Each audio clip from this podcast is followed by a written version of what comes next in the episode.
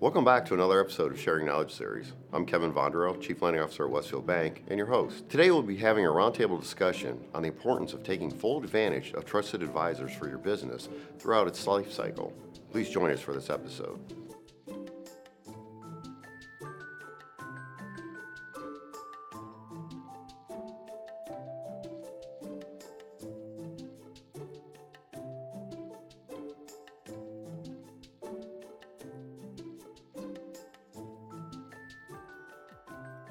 Welcome to another episode of Sharing Knowledge Series. I'm your host, Kevin Vonderau. In today's topic, we're going to be talking about trusted advisors and their importance in the, in the role they provide to companies. We have two special guests with us here today.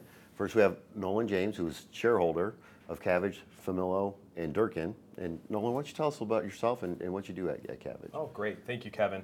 Uh, so I am a shareholder at Cavitch. Uh, I've been at the firm for about six years now. And uh, in my role at Cavitch, um, I focus on representing closely held businesses, um, financial institutions, and uh, investors. And our next guest is Leslie Oyler, who's a C P A with Zion, Synek, and Associates. Leslie, tell us a little bit about yourself and what you do at uh, Zion, Synek, and Associates. Thank you. Um, I've been with Zion Synek for about seven years. Um, my focus is on helping my small and mid-sized clients really grow their business and ultimately build their wealth. All right, well, thank you both for joining us here today. So we have two trusted advisors, and today we really want to focus on what the role of a trusted advisor is, especially in a, in a business. And when you think of a, a business life cycle, it's starting out with the startup phase, then goes into growth, and then transition. So tell us a little bit, we'll start with you, Nolan, on really how, how can a trusted advisor help the company throughout those different phases? Sure. Uh, so Kevin, I think um, You know, there's a number of, of different phases, as you indicated, of, of businesses, and I think the role of a trusted advisor is critical at, at each phase. Uh, we represent a number of individuals, uh, early stage companies, uh, and we are the first time that they've uh, engaged an attorney.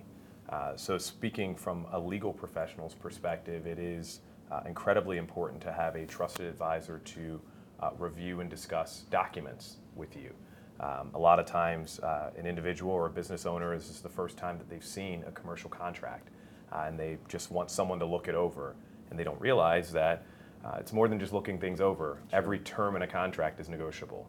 Um, the other other thing we see is just uh, choosing the right structure in which to uh, set up a company based on the business needs or the uh, goals of the founders. Uh, so having a trusted advisor to help Um, come up with a strategy uh, from a business perspective, and then document uh, that company strategy in such a way that the internal agreements make sense for uh, the founders and other people involved as well. Okay, good. Thanks, Nolan. You're welcome. Leslie, what, what's your thoughts on trusted advisors and, and roles within companies? Sure. Similarly, um, a lot of times the first time we interact with a client Um, is based on compliance. It's the first time they have to file a tax return, and oftentimes they don't really take advantage of all the other um, value-added services we can offer them. Um, it becomes an annual meeting where we're just filing a tax return for them. But the clients who really get the benefit out of us as a trusted advisor are the ones that we're working with on a quarterly or monthly basis. We're helping them really get accurate financials where they can use them for making management decisions. And the more that they grow, the more important those become, um, and the better role we can help take in their business and growing it. Okay, great. Now, when you think of tr- trusted advisors, so we have an attorney and a C P A, and, and there's others that you, that businesses should think about and, and include. What are some other advisors that, that companies should uh, look to incorporate in that, I guess, dream team, so to say, as you, as you put uh, individuals together? Sure. Uh, so certainly the bank, yeah. Right? Yeah. Uh, I was hoping one was going to say that. So. Certainly the bank. Well, especially, I would say not just especially with early stage companies, but um, it's good to have a relationship yeah. with, with a bank and, and to have um, a partner in a bank uh, at, at various stages. Um, a lot of times an entrepreneur has an idea and knows that he or she may need to fund that idea. Sure. Uh, but having a trusted uh, professional to help structure it to make sure that deal is bankable, right? Yeah. Um, so having a, a banker on your team and having a bank uh, relationship is, is certainly uh, important. Um, okay. And I would say just as important as the C P A and, and the uh, attorney as well. Okay. Sure. I would also add to that a financial advisor that you really trust. Um, so often when people are growing their business, there's decisions to be made about um, their personal finances, but also how much do I keep in the business versus how much do I pull out um, for my own financial needs. So a okay. good financial advisor can really assist with that as well. Now, as far as putting the team together, is it important for the advisors to interact with each other um, as, as part of that company's journey or, or, or growth strategy? Absolutely. Um, I know I have a number of clients that do like an annual meeting where they bring their whole team together to do um, strategizing and um, even just planning for this today. Nolan and I, so many things that we talked about where, you know, we're kind of counterpoints to each other, yeah. where I might be able to help a lot with planning financials and he's got a lot of expertise in contracts or um, business structure. And um, it's really kind of a great relationship if you have them interacting together. Sure.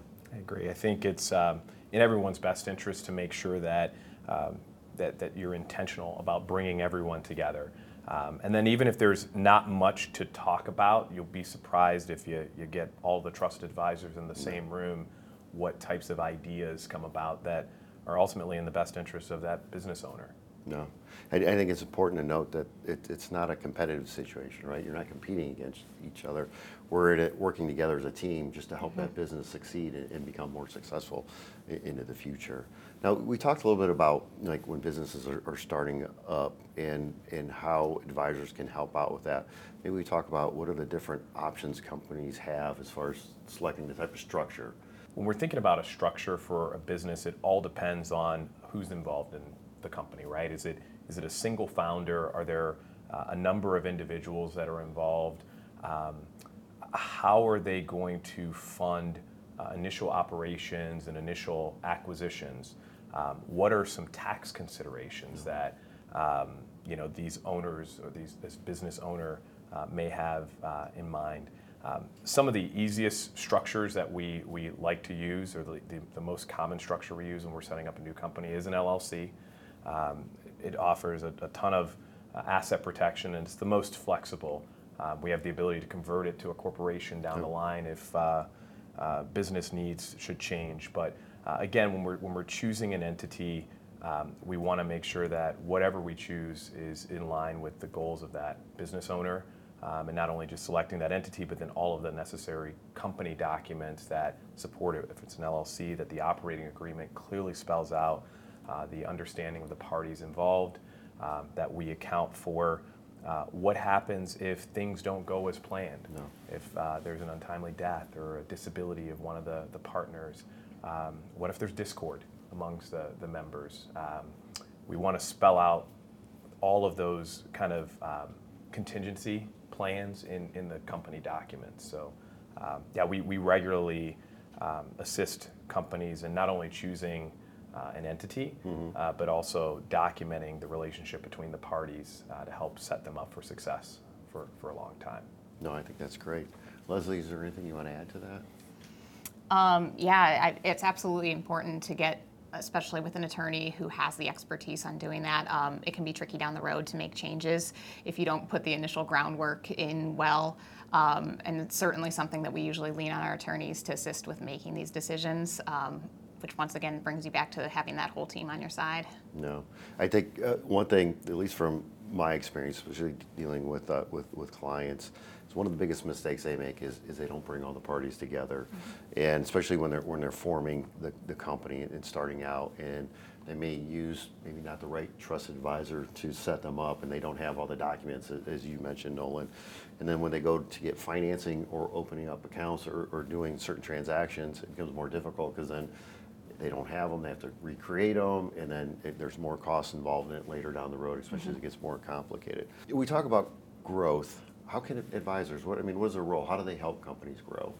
Um, so something that we do a lot of is um, sometimes with clients who are growing, they have a competent internal accountant, but they don't have somebody who's more in that controller role who helps them not just get accurate financials, but then also really use them for business decisions. Um, We help clients build profit centers or cost centers where they can really analyze, where am I succeeding, where am I losing money, how can I improve this. We can run analytics that help them really understand their industry performance um, indicators. So when we're talking about accurate financials, you know, um, when I think about a startup, a lot of times they come to the idea of cash coming in being profitable. But a lot of times that's not a good indicator of being profitable. Um, I'm thinking of a key example of a client that builds heavy machinery, and they take a lot of cash in for deposits. Yeah. And it looks profitable if you aren't really analyzing your financials in an accurate way. But when you actually run the financials, um, they were losing money month to month. They were living off their deposits, and that is not a sustainable business model. So it's really important to have somebody who can help you Um, understand the information that you're being given. And a lot of times in the mid- middle and small clients, they don't have somebody in that role. So we can assist with something like that to help them grow.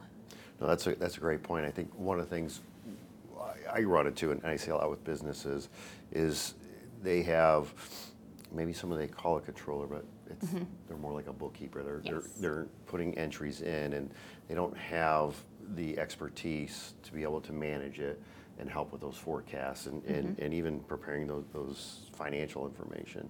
But I think it's key that they have a, a financial advisor like that that can come yeah. in and, and, and help. And a lot of times companies don't have that bandwidth or, or are able to sustain, sustain an employee full-time in that type yes. of position, where you can come in part-time and, and help them mm-hmm. with that role um, yep. in, in developing and growing that company.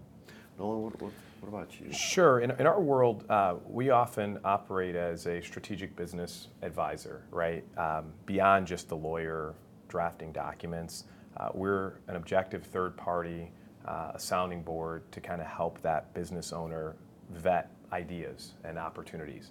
Um, a lot of times we have a seat at the table, again, with the other trusted advisors, mm-hmm. the, the accountant, uh, the bank. And you know, we've been around enough of these transactions that uh, we can offer uh, very sage advice, so to speak. Uh, but yeah, just being that additional um, objective perspective for, for clients is definitely something that, that we can we can offer and, and that we do offer on a regular basis. One thing you, you brought up earlier and really comes to mind is, especially when a company's in a, in a growth phase, is, is putting together that the documentation that if something, if there's an event, mm-hmm. that something happens to one of the owners and maybe they pass away, or or there's, you know, like not all companies work or owners work well together, and there, there could be a breakup.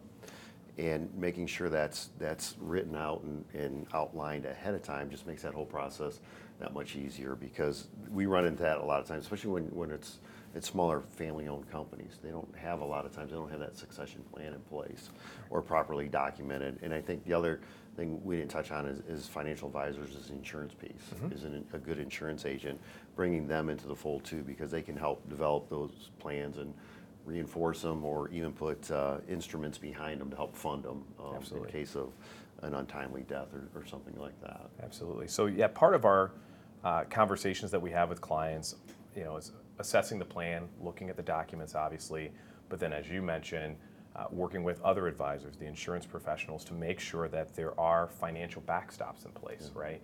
Uh, so if we have a key man policy, making sure that key man policy continues to be enforced, so looking at the policies and making sure that from a compliance perspective, premium payments continue to be made, uh, and then also, um, you know, looking at, looking back at, you know, the, that operating agreement that had a buy-sell provision in it. Let's make sure that that buy-sell provision or buy-sell policy is properly funded as well. So there's a number of things that we're regularly looking at, not only just to uh, avoid risk, uh, but to be proactive to make sure that our, our clients are set up for the future. Sure. Another thing that we talk a lot about our clients with um, is having that team in place internally, where you're almost trying to work yourself out of a job. You're trying to build up the people around you, where if something were to happen and one day you aren't able to show up, that the business is ready to operate without you. You have the key people in place and also the documents in place, that um, it's a smooth transition,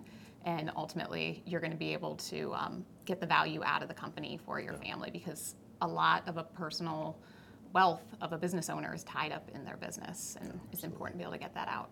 You know, as, as trusted advisors, what, what advice would you have for, for companies out there that are looking to grow, especially during like these times, right? Or, like, it looks like a, a recession is is is, is happening or, or going to happen. Some cases, it, some people think it all, we already are in a recession, mm-hmm. but and either way you, you slice it, um, there looks to be some challenging times that are, are going to be in front of us. So, what advice would you give for a company that's looking to grow during these times? Absolutely. So, um, I think the first thing is you know we, we can't avoid it. it. You know, this recession, it, it is a dirty word, right? Yeah. Uh, we try to avoid saying it, but um, it, it's important to be prepared. Um, From a from a from a capital and finance perspective, uh, we are talking to clients and making sure that they've got access to capital to you know weather the storm, so to speak. Um, some of our clients aren't utilizing uh, lines of credit, which is which is good if they're not needing to utilize them, but making sure that they have lines of credit in place, sort of like an insurance policy.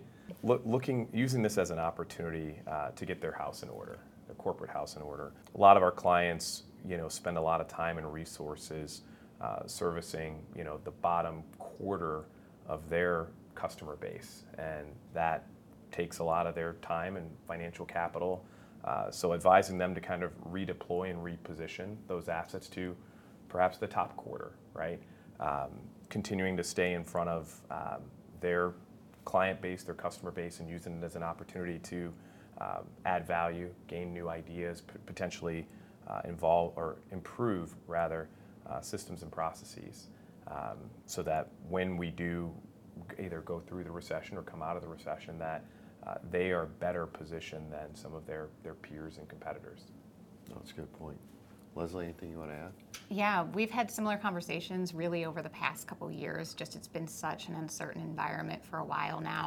Um, supply chain shortages, we've been saying the same thing. Focus on no. the top, um, your best clients. Make sure that their needs are being met um, because you probably do not have all the materials, even if you have the capacity to meet every single need of every single customer. So focus on the ones who are really great.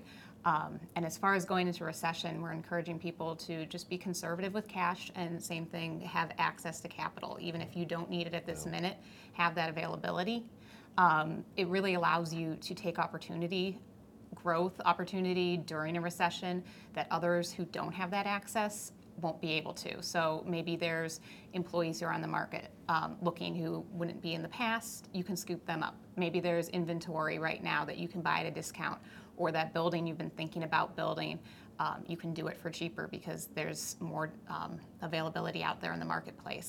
So if you have that cash and the access to capital, you can really take advantage of it, and the recession could actually help grow your business and come stronger out of it.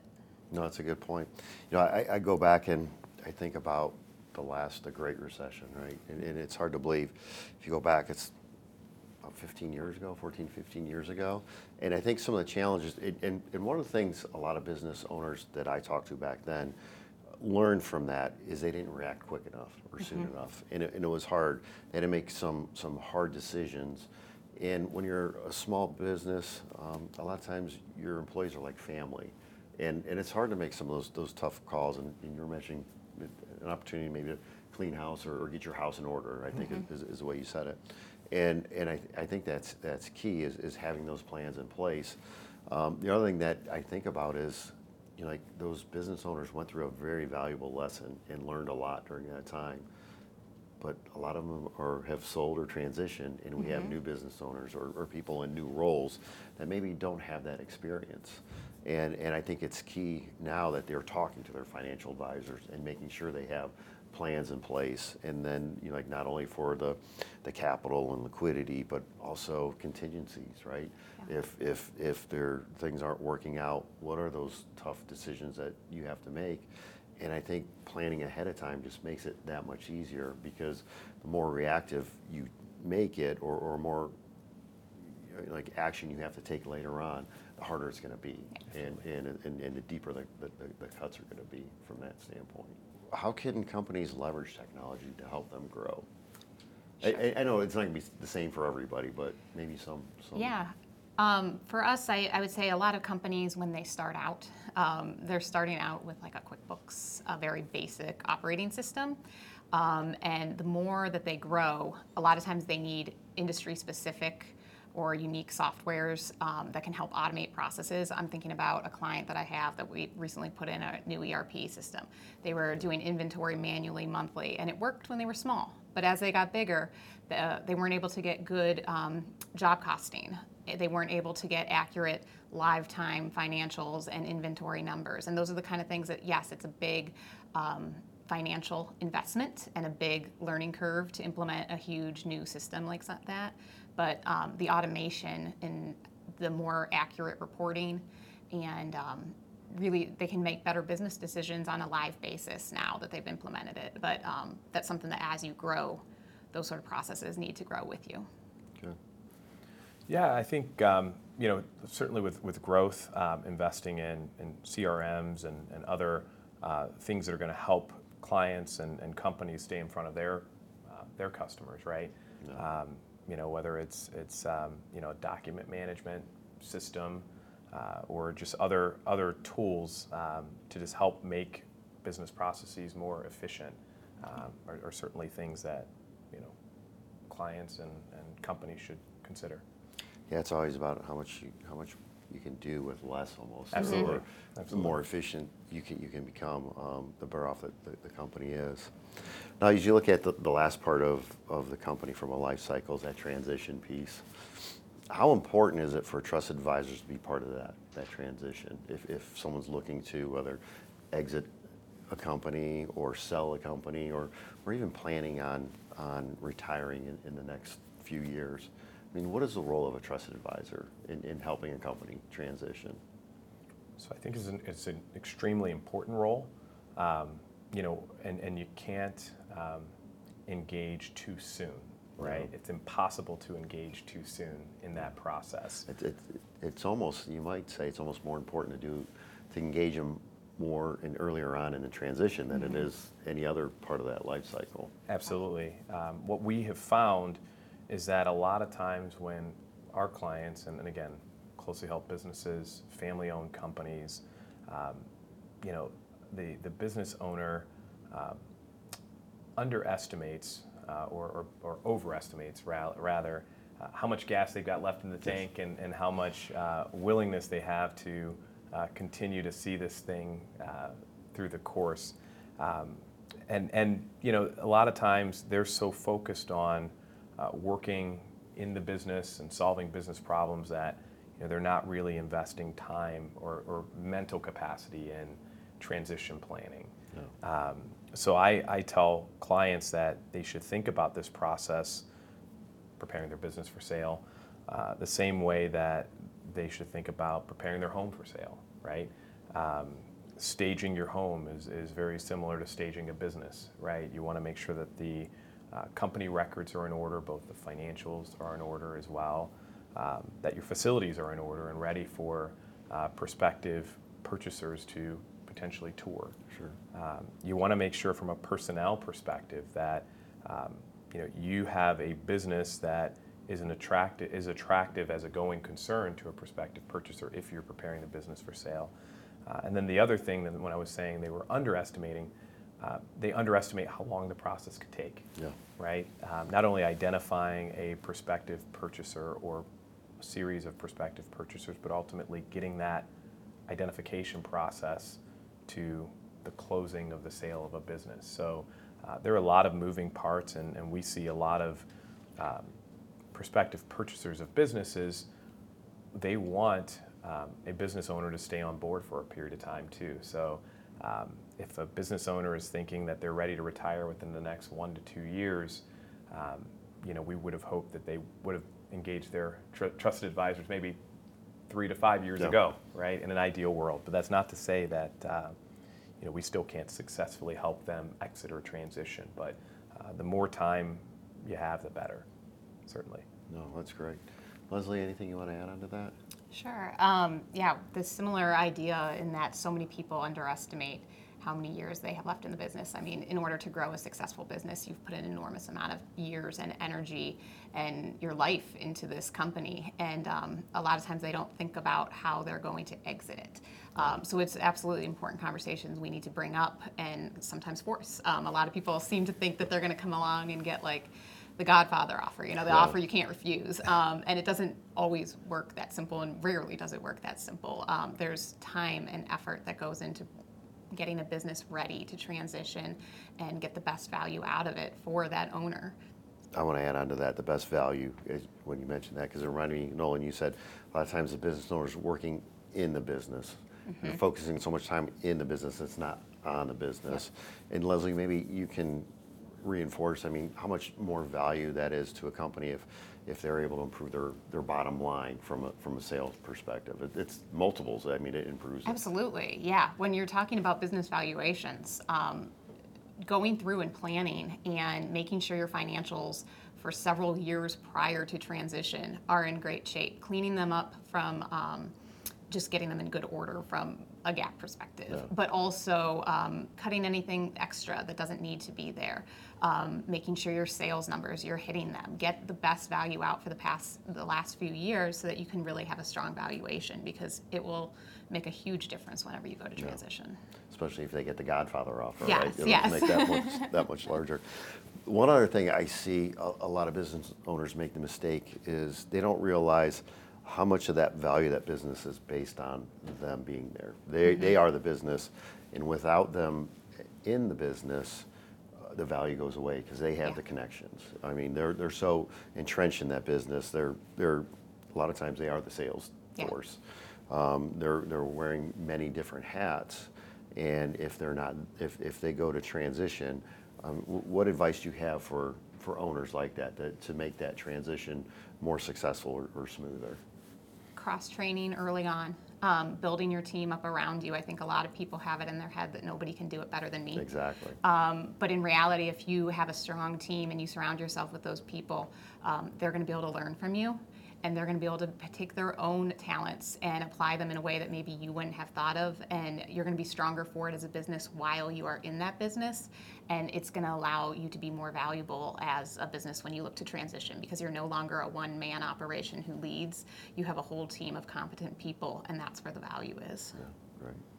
Nolan, anything you kind want of to just um, adding on to that, just empowering your team, right? Mm-hmm. Empowering them to foster leadership uh, from the bottom up, frankly, Uh, and providing opportunities for uh, growth uh, for everyone on your team. I think um, you know, once the, the key man or woman is ready to transition out, if she's tr- if he or she is transitioning um, out of and away from a strong team of emerging leaders who are going to continue the business as a as a going concern to another uh, purchaser, uh, that's something that's incredibly valuable.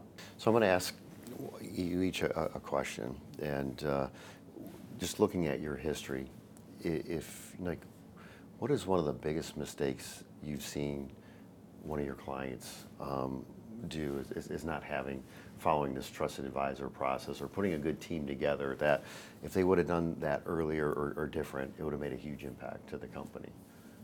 You have any examples on that, or, or, or what are the big, some of the biggest mistakes you you see made? Relationships are everything, right? Yeah. Um, we have seen um, individuals and companies um, outgrow their relationships with their trusted advisors, but not distance themselves from those relationships.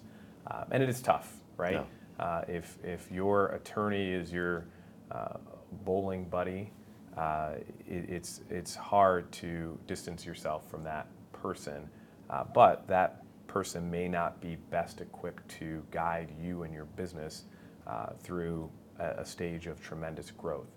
Uh, so being willing to uh, face those tough questions, sure. um, and, and make those tough decisions and have tough conversations is, is definitely something that uh, we, we've seen um, some businesses struggle with uh, over time, and, and it has uh, impeded their growth. Uh, so, so yeah, being able to set relationships aside and know what's in the best interest of the business is certainly something that um, you know we we hope that uh, clients continue to do. No, that's that's a, a very good point. Leslie, anything you want to add? I'm thinking along a similar line. Um, we have so many businesses that are almost run as a hobby, um, that the business owner is passionate about what they do. And honestly, the company could be more successful if they were able to step back and separate that passion from the bottom line of the business and the opportunity for growth. Um, whether it's taking on product lines that aren't necessarily profitable, but it's something they enjoy doing, maintaining relationships with customers that um, don't really have growth opportunity. Um, there's a lot of times when it's hard to separate that personal from business, but if you're looking to grow as a company, it's important to make those hard decisions, even if it's not something that you necessarily yeah. want to do.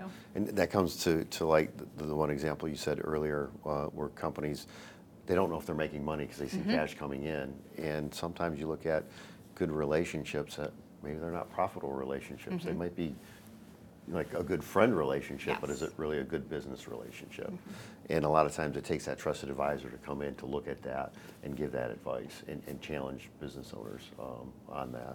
I know one, some of the most successful relationships I've been part of Um, as far as businesses is, is when they have those teams together and you get together with them and you meet with their trusted advisors and you have meetings, because just the meetings are, are flow more, there's there's better information that's shared, and you just feel like you, you have more confidence in, mm-hmm. in the performance of the company, because there is that reliance on, on those trusted advisors to provide that expertise that no one business, business owner is, is going to have. Mm-hmm. Absolutely. So, well, we covered a, a lot of uh, topics today, and I, I want to thank you both for, for joining thank me here for our Sharing Knowledge Series and thank really you. Focusing on, on trusted advisors. So one thing we always ask our guests is, is what's on their watch list, something that's top of mind that they think is important, and maybe it's related to one of your industries or just something top of mind that you think would be interesting for our viewers to, to hear about. All right, Leslie, we'll start with you. What's, what's on your watch list? Um, there is a new tax credit for Ohio pass-through um, that can be extremely advantageous to certain business owners. Um, it's something that our clients were looking at for each one of them individually. Um, there's a lot of changes going on right now with R and D tax credits, so if you are somebody who takes advantage of that, um, there's conversations to be had there. And then from the financial standpoint, we've got a new lease standard, which has been driving all our clients crazy. Yes. um, so that's been a really implementing that and working with your accountant on how that's going to change your financials, as well as all your compliance um, requirements for the bank and covenant. Okay, so. Great. Thank you. Mm-hmm. Nolan, what's on your watch list? We're getting a lot of questions, rather, on uh, Ohio's new L L C Act, essentially. Uh, it's providing business owners with a lot more flexibility to Uh, draft into their agreements specifically how they want their businesses to be run. Uh, and I think, frankly, it's going to make Ohio uh, the preferred state for uh, choice of entity, choice of law. Um, so we're seeing a lot of changes there and a lot of questions in that regard as well. Well, thank you both again for joining me today. Thank you. Our pleasure. Our pleasure. Thank you very much. Sharing Knowledge is brought to you by Westfield Bank, hosted by Kevin Vonderau, Chief Lending Officer. From the imagination and creativity of Chris Van Osdale, Erica Bailey, Suzanne Favre, Corinne Wilson, Kartika Caffey, the marketing and communications strategist at Westfield Bank. Produced, edited, and mixed by Shark and Minnow. Learn more at westfield bank dot com forward slash S K S. Sharing knowledge and shedding light on the financial industry to empower financial freedom. The Sharing Knowledge series of videos, podcast episodes, and articles are for informational purposes only and is not intended to serve as legal, tax, financial investment, accounting, or regulatory advice. Opinions expressed and third-party information shared herein do not reflect the opinions of Westfield Bank, Westfield Group, or any of its subsidiaries or affiliates. The information shared does not constitute nor is intended as an offer or solicitation for the purchase or sale of any product or service. Testimonials may not be representative of the experience of other customers and are not guarantees of future performance or success. Bank products and services provided by Westfield Bank, member F D I C, an equal opportunity lender.